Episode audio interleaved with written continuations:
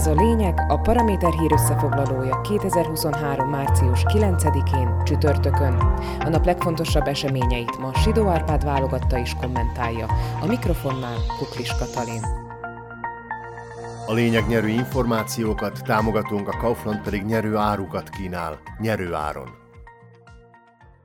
Lassan hozzászokhatunk, hogy ezekben a napi hírösszefoglalókban az örökzöld témák mellé felfejlődik az, miként nyomulnak és spekulálnak azok a hazai pártok, amelyek indulni szeretnének a szeptemberi előrehozott választásokon. A nyüzsgés a középtől jobbra található politikai szervezetek körében a legintenzívebb, függetlenül attól magyar vagy szlovák tömörülésekről van ez szó. Ez utóbbi körben most gyorsultak fel az események, amióta Eduard Heger kitúrva a váratlanul felbukkant Mikulás Zurindát beült egy létező pártba, amit demokratáknak neveztek át. Azóta is csak találgatni lehet, összefognak-e valakivel a parlamenten kívüli kereszténydemokraták, vagy akár a törvényhozás legerősebb pártja, az Olano is, hogy csak a legismertebb szereplőket említsük.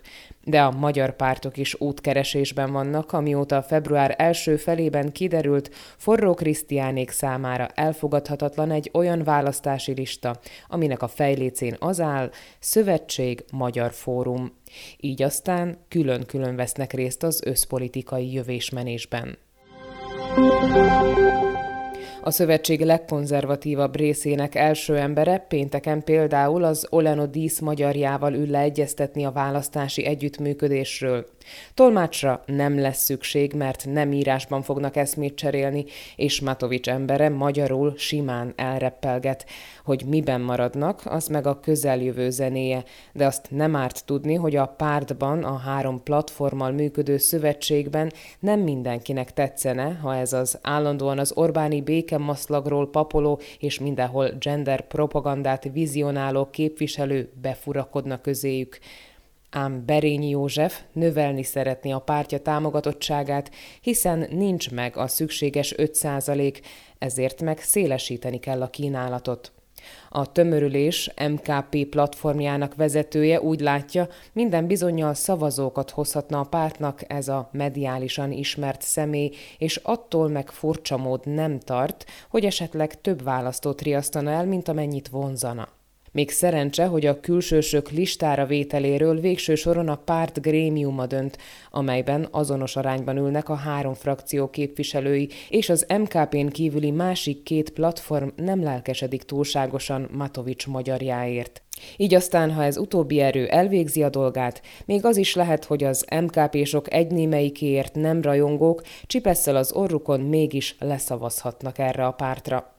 Ha csak nem győzi meg őket a másik magyar társaság, a Magyar Fórum, amelyik szépen csendben kisebb szlovák pártokkal egyeztet a hogyan továbbról.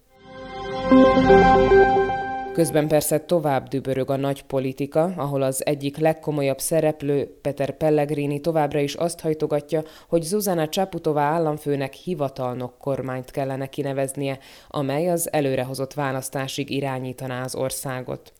A legnépszerűbb párt, a LASZ vezetője szerint ez azért lenne jó, mert a szétzilált országban ez megnyugtatná a kedélyeket. A köztársasági elnök viszont addig nem tervezi az ilyen ügyvívő kabinet kinevezését, amíg a Heger kormány nem követel súlyos hibát. Ráadásul még az egykori kormánypártok is elfogadták a jelenlegi helyzetet, és hagyják a demokraták első emberét kormányozni. Ami meg, ha másért nem, hát azért van rendben, mert addig legalább olyan miniszterek hozhatnak döntéseket, akik Ukrajna sikerében érdekeltek. Így az is lehet, hogy Szlovákia Lengyelországgal együtt elsőként küldhet MiG-29-es vadászgépeket az oroszok által megtámadott szomszédos országnak.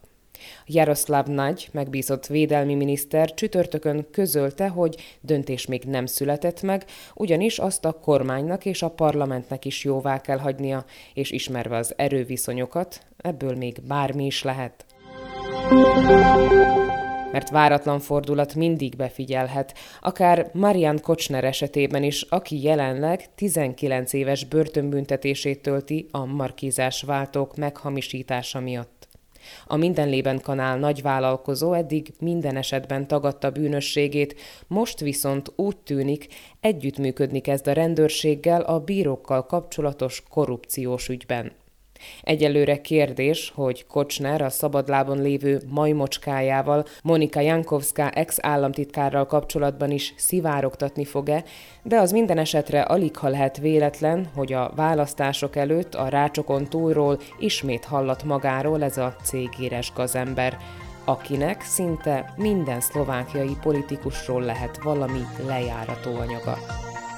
Sidó Árpád szerint ez volt a lényeg március 9-én csütörtökön, hírösszefoglalónkat minden hétköznap este meghallgathatják ugyanitt. Podcastjainkat pedig keressék a Paraméteren, illetve a Spotify, az Apple Podcasts, a Google Podcasts és a Podbean platformjain.